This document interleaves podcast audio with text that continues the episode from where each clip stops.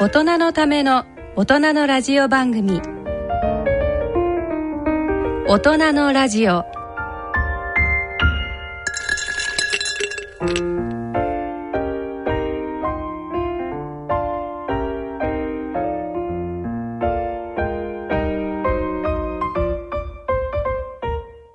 皆さんご機嫌いかがですか？沼尾ひろ子です。ご機嫌いかがですか？今井美智子です。大人のラジオ第3土曜日のこの時間は、大人のアウトドアをテーマにお送りいたします。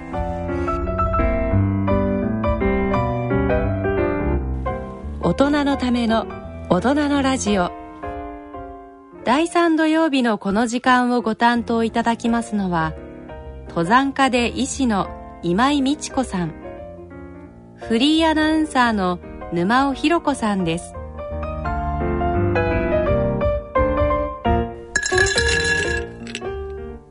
先生、早速ですけれども、本日もちょっとメールが来てますので、ちょっとご紹介したいと思います。いい年して私は牛乳好きで日に1リットルは飲むんですが、妻がそんなに牛乳ばっかり飲んでると前立腺がんになるよとぼそり、そんなバカなと思うのですが、これってありえるのでしょうか？質問の牛乳で前立腺がんになるよと言われたというねえ、はい、これは実際に世界42カ国で、5年ごとに国際がん研究機構っていうのがデータ出してるんですよ、はい、でそこのデータっていうのはみんな各国の人たちから、なんだろう、がん患者さんっていうか、がん患者の登録をしてもらってるデータなので、はい、でその中で、牛乳は確かに前立腺がんと、それから副睾丸がん、精巣がん、はい、うん、に優位差を持ってなりやすいっていうのが出てるんですね、データが。出てるんですか、うん、はい。それ以外にもいろいろその生殖器関係のところって、ホルモンに関係するんで、そのホルモンに関係するところは、牛乳のみならず肉だとか、そういうものでもがんになりやすい率っていうのが高いんですけれど、これがね、研究者たちは、例えばその牛乳だとか肉だとか穀物だとかっていうような分類して、直接食べたものが、要するに影響を及ぼしているみたいな見方をしてるんだけど、はい、1990年代頃から、空気中に蔓延したり、いろいろな製品に使われたりしている環境ホルモンっていうのが、はい、でその環境ホルモンっていうのが だいたいこう女性化するような方向に行くホルモンなんですね。でその、はい、だから、例えば牛乳とかも、昔の牛乳と今の牛乳の中身が違うんじゃないかって私なんかは思うわけ。中身ですか？だから、はい、昔の牛乳には環境ホルモン入ってませんでした、今の牛乳は、食べさせられてる飼料や何かに環境ホルモン的なものが入ってる、これは何を言いたいかっていうと、はい、その環境ホルモンがあちこちに蔓延してるっていうのはもう大気中にもいっぱい入ってるんで、はい、有機栽培とかなんかで作ってる野菜やなんかと違って、はい、例えば動物園の動物と、それから野生の動物、例えば猿とかって比べると、野生の方が環境ホルモンを5倍ぐらい浴びてるんですね。浴びてるの？野生の方が、ね、取り込んでる。それからあとは例えばイヌイットの方々みたいに狩猟民族だったり、だから野生の動物を食べてる民族だったりなんかすると、その私たちみたいにちょっと気を使って、有機栽培にしようとかっていうようなんで、化学や肥料とかなんかも使ってないようなもの食べようとかってやってる人によってやっぱり3倍ぐらい違っちゃう、なので世界中に環境ホルモンが蔓延して、それには、いわゆるホルモン的なバランスを崩すっていう、もうデータ出ていて、女性化するみたいなデータ出ていて、で牛やなんかがそれを食べるじゃないですか、はい、そうすると生物学的濃縮が起こって、うん、だから体の中に入った段階で結局濃縮されますから、うん、5倍10倍100倍1000倍みたいにどんどん溜まっていくわけ、でお乳みたいなものっていうのは、自分の体に害になるものは先出しちゃうから、あ、外に、自分の体の外に出そうとするから、はい、一番出やすいんですよ。だからいわゆる公害のカドミウムだのなんかありましたよね、はい、あの人たちも親は大丈夫、親っていうか母親は大丈夫だけどお子さんにすごい、うん、脳神経からの、弊害が起こったみたいな。生まれたての子供とかはもう牛乳っていうよりもお乳飲んでるからみたいな、お母さんのね、はい、母乳ですもんね、うん、その母乳でやられましたみたいな話っていうのは日本だけじゃなくって、うん、アメリカやなんかの例もあるんですけど、うん、その、豚をね一緒に食べていて、うん、親も食べていて、うん、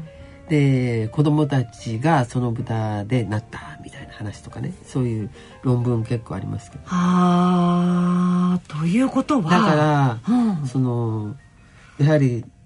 牛乳を作る元の牛の育て方も大切になってくるような世の中かなみたいには思うんですけどね。つまりあれですよね、このご質問にあるじゃあ都市伝説じゃなくて、はい、どっかで単純に、うん牛乳を飲むと、前立腺がんになるよって奥様が聞いたんだと思うんですけど、そんな簡単な話でもないんだけれども、うわー、そうか、環境ホルモンというようなことまでじゃないですかっていうのは私の意見でして、はい、その実際にこの国際がん研究機構、機関でやっている話としては、はい、その前立腺がんの発生率が、最も深い関係を持っている食品としてはミルクを上げてます。確かに。で穀物は一番少ないとかね、うん、だから他のものには他のものを上げている状態で、うんうん、食べ物とそれからそのがんっていう関連性を、うんうん、追っかけてはいますよ。なるほど、うん、そうですか。はい、という今井先生から、ご回答いただきました。ご投稿どうもありがとうございました。健康相談はもちろん皆様からのご意見ご感想をお待ちしております。どしどしお寄せください。それでは大人のための大人のラジオを進めてまいります。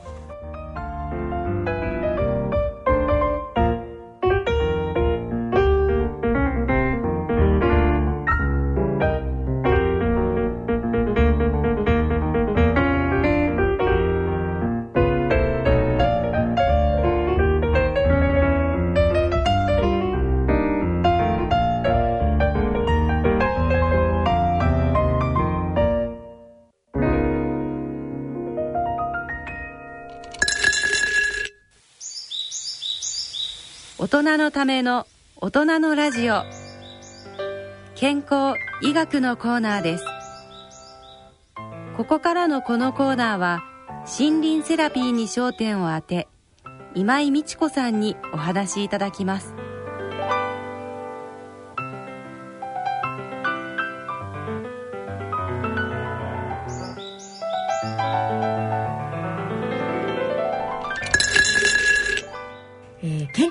のコーナーです。第3土曜日のこのコーナーは森林セラピー基地ロードに焦点を当ててお送りしております。で、さて今回はですね、長野県山ノ内町にありますうるわしの森志賀高原をご紹介いただきたいと思います。今井先生、よろしくお願いいたします。はい。で、まずはですね、この志賀高原、こちらへのアクセス、どういうルートがあるんでしょうか。基本外来っていうか外の県から行くような時は、はい、長野の駅、まず長野駅から、はい、長野電鉄で湯田中まで行って、はい、湯田中から、バスで志賀高原行きのバスに乗って、うん、蓮池のところで降りるかな、うんうんうん、はい、それとも最近どっちかっていうと長電のバス志賀高原急行バスっていうのがあるんですけど、はい、バスが盛んですよね、どこでも、うんうんうん、だから、まあ、電車かバスかで、バスだと、1時間そう10分ぐらいで行っちゃいますね、はい、うん、電車だと、はい、電車降りてからまたバスに乗り換えるので1時間半ぐらいかかるかな、長野駅からバスのが楽かな。そうですねはい。でまあ、マイカーで行く人は、はい、まあ、東京方面っていうかこっち方面から行くと上信越自動車道を通って、うん、はい、信州中野のインターチェンジで降りて、はい、そこから国道の292号線で、うんうん、まあ、40分から50分ぐらいで着きますね。なるほど。どちらにしてもまっすぐ簡単にというか やっぱりこの自然が豊かなところというのはこう、そうなんですよ、ね、ここに限らず、はい、やはり森林率が 90% 前後ぐらいあるようなところって、はい、なかなか交通的には難しいところが多いですね。市内の中にあるみたいなところって本当に稀なんですけど、うんうん、そういうところはまあ市自身がね、はい、かなり森林に山側の方だったりっていうことが多いんだけど、はい、ただ志賀高原は、うん、はい、まあ、山の内って言ってますけど、はい、志賀高原っていう方が昔から人に知られているところで好きですよね。はい、長野オリンピックの時も白馬とともに、一部こちらの方を使ったりもしてるし、はい、伊賀谷千春さんって、まあ、初めての、オリンピック、はい、うん、メダリストだったりするんだけど、はい、彼らのお父さんが、うん、志賀高原で、千春さんを育てるっていうかスキーヤーにするためにずっとやってました。あ、昔の話です。昔スキーの何の選手、ジャンプ、いやいや、クロスカントリーみたいな、いやチャレンジャー来てる、普通に滑る、大回転とかああいうのですか。そうですね、回転とか、あ、はい、そう、確か3かな、うん、なんか入賞したんですよね。あ、そうでしたか、うん、それも泥見てだからものすごい昔の泥見ての、うん、東京オリンピックの前、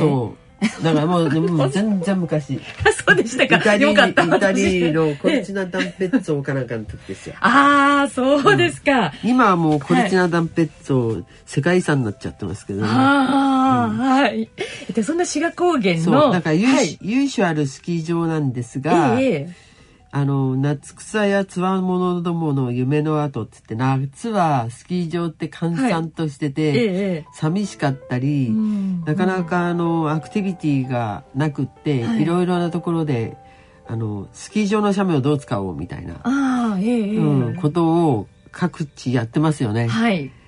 だから例えば、うんうん、マウンテンバイクでガーッて走り降りるのとかね、それやってるところもあるし、うんうん、あと夏じゃないんだけど秋になるとスキー場の斜面のところ全体に、うん、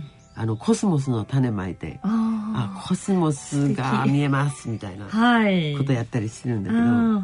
あ、パラグライドとかもやったりする、ね、あ、そう、ね、それも結構やりますね、はい、なんだけど志賀高原は、うん、はい、たまたま割と早くから、森林セラピー基地になって、はい、ロードを作って、はい、でそこで森林セラピーをやっているんですね、で他の基地ももちろん基地としての設備かっちり整ってはいるんですが、ここの特徴はまずその冬のスキーのシーズンに、はい、かなり多くの人たちが入るから、はい、立派ないわゆるホテル、うん、が連立しているので宿はいくらでもありますみたいなところがまず第一、はい、あとは、うん、温泉がでね、実はこれうちの、母方のおじが関係してたんだけど、何ですか、はい、猿がね、はい、温泉の中入るって今当たり前じゃないですか、はい、よく見たりしますね。私がね、はい、大学かま何しろ若い頃、うんうん、おじがそれ発見して、うん、大河内っていう人なんだけど、はい、それでそれを16ミリの、はい、まだ白黒の時代ですけど、カメラで撮影して、はい、でそれでなんかで入賞したみたいな、そうなんですか。でそれからね10年ぐらいはねあんまりね、はい、そこがそれにあんまりこうなんていうのみんなが注目はしてなかったんですけど、だんだんだんだん注目されるようになって、で最近はコマーシャルでもね使ってるじゃない、猿が温泉に入るっていう、そうそう気持ちよさそうにね、うん、最初志賀高原だったんですよね。あらそうだったんですか。地獄谷温泉なんですよ。地獄谷温泉、うん、あらだから志賀高原は、まあ、温泉も豊かですし、はい、やっぱり行くのにちょっと、うん、外来っていうか長野の人でもちょっと時間かかるぐらい、いろいろ時間かかるし、うん、そもそもが長野県の北東部にあるんだけれども、はい、群馬県と新潟県と長野県の3県にまたがってるこう間のところなので、あっちからもこっちからも来れるんですが、まあ一泊してから、もしくは着いたその日の午後ちょっと散策して、はい、で翌日もう一回午前中とか、まあ2日間森林セラピーやると、1ヶ月は免疫機能が、そのやる前の時より上がった状態を保てるっていう効果があるので、はい、これはもうデータちゃんと出てますので、1ヶ月持続するんですね。そうそれを考えると、それちょっとどっかに泊まって泊まりがけで少なくとも1泊2日、そんな感じで行った方がいいと思うんですね。はい、で、コース自身も、はいいろいろなコースがあって、まあ初心者って言ったらおかしいんですけど、はい、まあそんなに時間がないからゆったりちょっと行きましょうっていう、ほどほどにちょっといっぱい行きましょう、まあしっかりとどっぷり浸かりましょうっていうのと、まあ、合わせて7コースぐらいあったと思いますね。6コースか7コースあるんですよ。たくさんありますね。はい、はいじゃあレベルに合わせてと言いますか、目的に合わせて、はい、場所がねいろいろなところにあって、それこそ初池だの池がいっぱいあるんですけれども、池巡りコースみたいので、まあ初池のところで泊まってもいいんですけど、志賀高原自然保護センターっていうのがあるんですね。はい、でまあそこのところが受付ができるところなんですけど、はい、ちゃんと森林セラピー用の、建物っていうか、場所があって、そこ自身もなかなかいいんですね。石畳みたいなところで両側ちゃんと広葉樹が植わってるところをこう道をシューって行くと、そこの木でできた建物に入れる。あら、でそこでまあ、受付したりとかね、それからアミラーゼチェックだとか血圧測定だとか、そういったことができるんですね。そういうのができるのと、志賀高原の、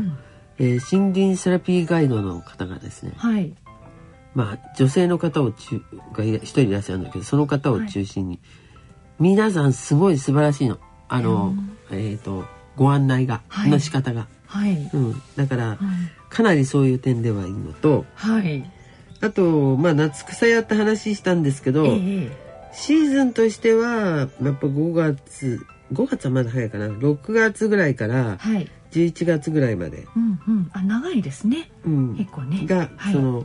いわゆるグリーンシーズンと言われてる時なんですけど、冬もね11月ぐらいからかな、春に向けて、雪が積もってスキー場になるじゃないですか。でもそのスキー場でスキーの斜面のとこじゃない両側にある、山っぽくなってるとことか、それから、池の中、紅茶って真っ平らな、そういうところをスノーシューで歩くと、それはそれで気持ちがよくて、いいですね。樹氷っていうか無氷、枝に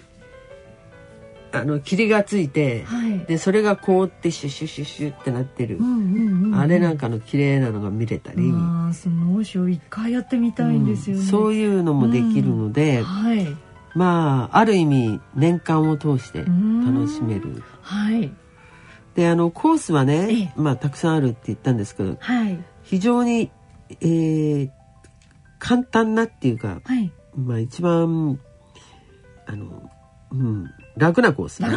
なコースって言い方おかしいのはね、はい、森林セラピーってもともとが森に何かをしに行くっていうより何かをされに行くで、はい、中に入ってガンガン歩いたり、走ったりするとストレスになるし、はい、危ないところ歩いたりするとやっぱりヒヤヒヤしてストレスになるんで、ゆっくり歩く、それから座間座ってゆっくり音を聞いたりする、はいはいね、寝っ転がって、はい、木の小菅を仰ぎ見るなんか、うん、そういうようなことしたり、ゆっくり大きな深呼吸をしたりなんかしましょうみたいな話だから、はい、 ね、そんなにいっぱい歩くわけじゃないんですね、なんだけど中でも、まあ、簡単なコースとしてはサンシャイントレイルっていうのがあるんですよ、はい、あそこの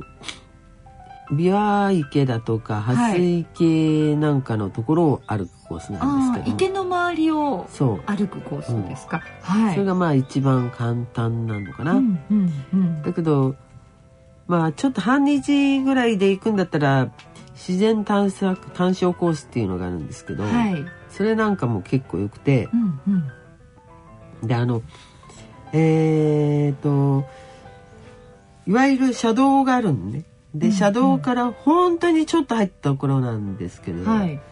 三隅池、大きな池とか、はい、それからいろいろあるんです、ねうん、池がたくさんあるんですか。池がたくさんあって、はい、それから天然林が原生林ですね、はい、原生林があって、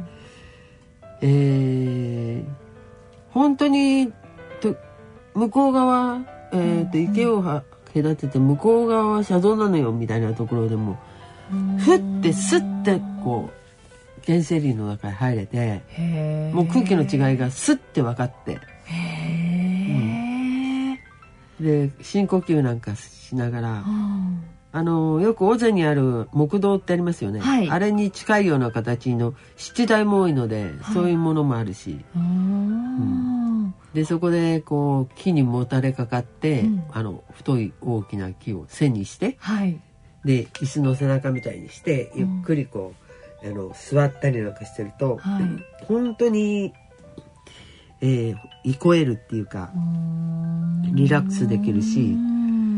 でもね、はい、でそのこう大きな木にまあ黒部やなんかの木があるんだけど、黒部って針葉樹の大きい木、はいはい、でそういうのにゆっくりねこうねこのねゆったりとかしてね、はいでさてとかってこうやって上見たら上にね、ふって毛が見えるの、毛髪の毛じゃないんだけれども、そうですね3センチから5センチぐらいの、はい、こう毛が木の皮の間に挟まってるの。何これみたいな、はい、で立って見てみると、はいちょうど私なんかの身長だと、はい、目の高さからちょっとぐらいの下ぐらいかな。だから155、6センチだと150センチぐらいのところにあるんですよ。はい、何が黒い毛はそれは何ですか？熊の毛。そうなんですか。クマがなんかほら背中かいてこうやってその木で背中かいて毛がこうやってついてで気持ちよくなったって言ったんだろうなみたいな。そんなクマの背中こうすごい大きなクマですね。まあ月のマグマですよね。まあ本州はなんですけど、そういうのがいたりじゃないか、クマ見てはいないんですけどそういうのがあったり、なんかもう本当に野種豊かっていうか本当に原生林だから自然の中にどっぷり浸かりましたみたいな。やだ、でも人がいるときはクマは寄ってこないんでしょ？もちろんいやーすごい面白い、はい、っていうことがあったり、はい、あと湿原のそばなんだけど、あ、場所はあんまり言わないのに、木の木、大きな森の中の、はい、木がこうね、根っこを張って、うん、そうすると岩抱えたように根っこ張るじゃないですか。あ、はい、でも岩が苔むして、うん、そして抱えられた岩と抱えられた岩の間に隙間ができて、はい、でも岩は苔むしてみたいなところってありますよね、うんうん、なんとなく今想像しました、先生のお話は、うん、はいうんはい、そういうところに、うん、岩と岩が両側から来て重なった間のとこって、うんうん、ほこらっていうかほら穴みたいなのがちっちゃいのできるじゃない、空洞みたいにね、そうそうそう、はい、でそういうところを振って覗くと、うん、何カッて光るのいやなんだろう何光るの、うん、ピカって、うん、なんだだってなんかの動物ですよねきっと。じゃあ目じゃないから。え、目じゃないの？うん、いや絶対なんかイタチとかキツネだと思ったんだけど違うんですね。夜だとね、うん、そういうことありますよね。目が光ったり、光ゴケ。はあ。それが綺麗だったりするんですよ。え、光ゴケってかすかな光で光るんですか？うん、うわー、すごい。見てみたい。すごい神秘的ですね。春も綺麗なんですね、はい、まあ新緑が、まあ、秋の紅葉ばっちりで、うん、その秋山号って知ってます？秋山号ですか、うん、ちょうどだからその、群馬県側に、はい、志賀高原から下っていったところで、はい、それこそもう、 よくいろんな旅番組とかそういう取材でもうこれほど秘境はないかっていうぐらい秘境っぽいところなんですけれども、はい、その秋山郷の方に向かって、うん、ずっとものすごいいわゆる金光林なんだけれども、うんうん、金光林っていうのは針葉樹も広葉樹もあるんだけど、はい、落葉広葉樹がものすごくいっぱいあるので、はいはい、その紅葉の美しさ、うん、これがまたすごいんですよ。もみじとか、そうですね、とか、うんうん、赤黄色、そうですね、うん、赤も黄色もありますし、はい、さらにその白樺が上の方生えてるから、はい、その、赤に黄色が散ってきた頃に今度白樺の白い枯れた木、うんうん、白樺って散るの早い割と、だからがこう枝がいっぱい出ている白い幹までが見えるっていう、うん、その景色はちょっと普通よくある紅葉の、はい、美しいところとは違って、はい、うん、だから赤黄とか、うん、なんでしょうね、まあ、グリーンももちろんあるんですけれども、はい、その色も、うん、多種あって、うん、そこに白が入ってくる、それも縦に木の白が入ってくる、うわでそのは、枝の方はちょっと、なんだろうな、何色っつったらいいの、えんじの薄いのみたいな色になってくるんですけど、はい、うん、うわじゃあ色のグラデーションがもういろいろ、うん、色とあるんですね、うん、形ですね、形もいろいろで、はい、それがまあ美しいし、うんうん、それは遠くから見るとね、うん、で神畑って知ってる？何畑ですか？あ、神畑？竹、うん、あ、竹？キノコ。知らない。神畑ってね、はい、猿の腰掛け知ってる？わかります。猿の腰掛け上平らで割とペラッとした形で、はい、そうそう。それで木に巻いてるっていうかペタってくっついてますよね。そうそうそうですそうです。神畑っていうのは。はい、その猿の腰掛けに似てるんですが、上はちょっとふっくらしてて、うん、下の白いところがもっこりしてて、うんうん、だから肉厚な感じなんですよ、うんうん、まあ食べても食べられるんだけど、はい、食べる人はほとんどいないんだけど、うんうん、これって防虫剤、うんうん、によく使うじゃあ香りが結構するんですか、うん、香りっていうか、うん、香りもしますね、うんうん、で、まあ、昔防虫剤によく使った。へー、私あんなにこう立派な神畑があるところって、うん、他で見たことないですけども、ちょっと美和池のそばのところでね、はい、神畑見まして、すごい立派、まあだから両手でこうやって、うん、輪っか作った一回り大きいぐらい、はい、あ、結構大きいですね、うん、の見たんですね。へえ。で神畑って、うんうん、実は昔から使われてるみたいな、うんはい、殺虫、あ、防虫剤以外にも、そうそうそう、防虫剤で防虫剤として、はあ、虫よけ。そうなんですか、うん、なぜかっていうと、うん、オーストリーチロールのエツタールっていう、うん、谷があるんですけど、タールっていうのは谷って意味なんだけど、はい、とりあえずその谷自身は、うん、うん割と大きな谷で、はい、でセルデンっていうところがあって、はい、そこがまあここもだから言ってみれば志賀高原と同じように、はい、スキー場としてすごい有名なところなの、ねはい、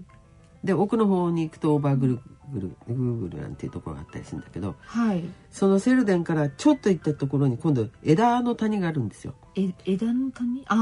谷がこう分かれてるんですね、うんはい、で枝谷の方に、うん、フェントタールっていうそのフェントタール、タールっていうのは谷なんだけどフェントっていう谷があって、はい、でそこをずっと奥の方に行くと、はい国境が向こう側がイタリーなんですね、はいでそこで、うん、5300年前に、うんアイスマンっていう5300年前になだれにあったかもしれない、はいはいはいはい、アイスマンっていう人が、はい、アイスマンっていう人っていうかアイスマンが見つかった。ね、そのままのそうそうそう冷凍のねそうそうですよね、うん、はいはいミラで、はいちょっとなんかうつ伏せになってたんだけど、はい、作りかけの矢尻なんかもちゃんとカゴに入れてたりしてるから、うんうんうんうん、狩りの途中だったろうとかあ、まあ、ずっと、まあ、研究はされているんですが、はい、そのアイスマンがね、うん、足のとこにぼんぼりつけてて、うん、そのぼんぼりが、うん、神畑だからその頃から虫に刺されないように虫よけでぼんぼりつけてはあすごい神畑、うん、だから志賀高原で神畑見て、うん、あこの谷ってなんかエツタールの、うんうん、要するにフェントタールオーストリーなんだけど、はい、オーストリーチロールと似たような雰囲気なんだなーなんて思って。本当だ目立たにいっぱいありますし本当だ、うんうわすごいですね。はい、私そのね、アイスマンの時もちょうど行った年にビルドスピッツって言って、はいいわゆるオーストリーチロールで一番高い山があるんですよ。ビルドスピッツ、うんはい、3768でその山登るのもそうなんだけど、はい、その山の手前のところに、うん簡単に、まあ、1日で行って帰ってこれて、そのビルドスピッツもよく見える山があって、それがフェントタールから入るんですね、はい、でそのビルデスマンレイっていうところがあって、うん、でそのビルデスマンレイに行くときいつも泊まる宿屋が、うんはいまあ、いわゆるなんていうのかな、駅前宿場、はい、駅前旅館はい、みたいな簡易的ななんか簡単な簡易的っていうかそこの村の中心ところに、うんはいはい、あるんだけど、うん、でそこのおじさんが、実はアイスマンを見つけた人から連絡を受け、すぐに取って返して行って、うん、でそれをなんか警察に、うん、通報した人だった。おーそうなんだへえ。だからそのアイスマンのその神畑の話も含めてねはい結構近しいんですよ。いやなんかつながってますねすごいへえ、そんな缶畑のあるロードもあり、そうはいで、うんうん、あとはもうそうですね、やっぱり景色楽しみたかったら、はい、一番なところ、一番っていうか、まあ景色がいいっていうか、その水、うん、なんつったらいいの、池が大きい、はいうん、ところへ行くんだとしたら、うん、その大沼っていう、はい、大沼池、はい、これはいつもなんだろうな、うん、深いグリーンブルー難しいけどグリーンっぽいんだけどブルーが濃いみたいな綺麗な池があって、うわああいうのはやっぱりなんかこう堆積してるものの色が反射するんですかね、下のあれですかね、空も関係しますけどね、思っちゃうと色あせてきちゃうからね、だけどそのまあ要するに昔はほらため池とか水がいっぱい必要じゃない、農業やるのに、うんはい、それでその大沼っていうのはなんかそういうこう伝統的には、うんうん地主さんじゃない何かが、うん、みんなに分けなかった水分けなかったとかいろんな話があるんですけどね、だけどすごく大きくて、はいうん、広いですね、大沼の脇を、うんまあ右岸の方をぐるりっと回っていくと、はい途中にまあ一箇所なんか、あれはまあレストランって言っていいかな、うんうん、みたいなのもあるし、はい、楽しいところですね。うん、池を巡るコースですね。そうですね。はい。うん、そうですね。うん。うん。あ、じゃあそのようなたくさんいろいろなコースがあり、そうですね。うん。そして温泉。温泉もですね。温泉もたくさんあると。うん。絶対先生ここは一泊した方がいいですよってさっきおっしゃってましたけど、そっちは宿泊などはその温泉地だったり、あとおすすめのところもありますか？おすすめっていうかだから、はい、その温泉地に、はい、下下がっちゃって、宿泊するもよしだけど、はいもうバスの停留所のすぐそばから、こうやって見渡した限り、はい旅館っていうには大きすぎるビルみたいなホテルがいっぱい連立してるから、あそのスキーでもね、うん、泊まるような、はいうんうん、そういうところに泊まれば、うんうん、泊まれるし、うんはい、ただ夏は、うん、あれ何なんだろう、うん組合の中で決めてるのかな、はい、やってるホテルとやってないホテルとかありますから、予約はちゃんとしてった方がいいと思うんですよ。季節だけでオープンしてるところもあるんですね、うん、お互いにほら お客さんがあんまり来ないのに、うんうん、いっぱいね、うんうん、エネルギー使ってもあれだから、うんうん、使ってないホテルとかもあるみたいなんで、はい、そうですか。じゃあ必ず確認をしていった方がいいですね。予約してとりあえずもう、はい、どこもここも温泉なので、はい、志賀高原の中でも、うん丸池のところも温泉だし、はい、丸池って一番メインのとこね、はい、もう温泉だし、蓮池のところも温泉だし、はい、志賀山温泉、あ北方もあるな、北方温泉ってちょっと上の方ですけど、はいうん、高間ヶ原とかね、高間ヶ原スキーで行くと、まあゴンドラに乗って上行かなきゃみたいな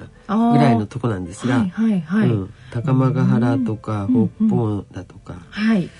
ひどい系もそうだし、うん、熊の湯もあるし、い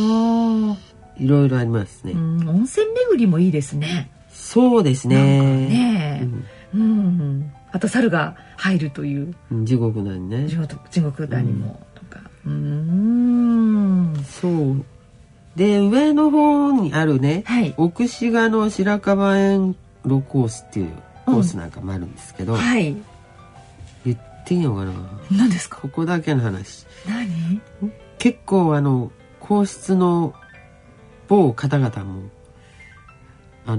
こう散策に歩かれたりしてるそうですよ。あら時々。そうですか。へえ。うん。ここは一番奥の方ですか？串が白樺そこ、うん、はい。まあでもね、うん、その串が白樺円弧円老コースだけじゃないかもしれない。というのは、うん、どこへ行っても、うん、こう歩きやすい気持ちのいいあの広葉樹が特に夏休み夏なんか、はい、あの緑がこう深い。森の中っていう感じのとこですか。あ、もうまさにこれからの季節に、うんね、行ってみたいところですね。はい、というわけで今日はですね、長野県の山ノ内町にあります、森林セラピー基地ロード麗しの森志賀高原のご紹介をいただきました。今井先生、どうもありがとうございました。どういたしました。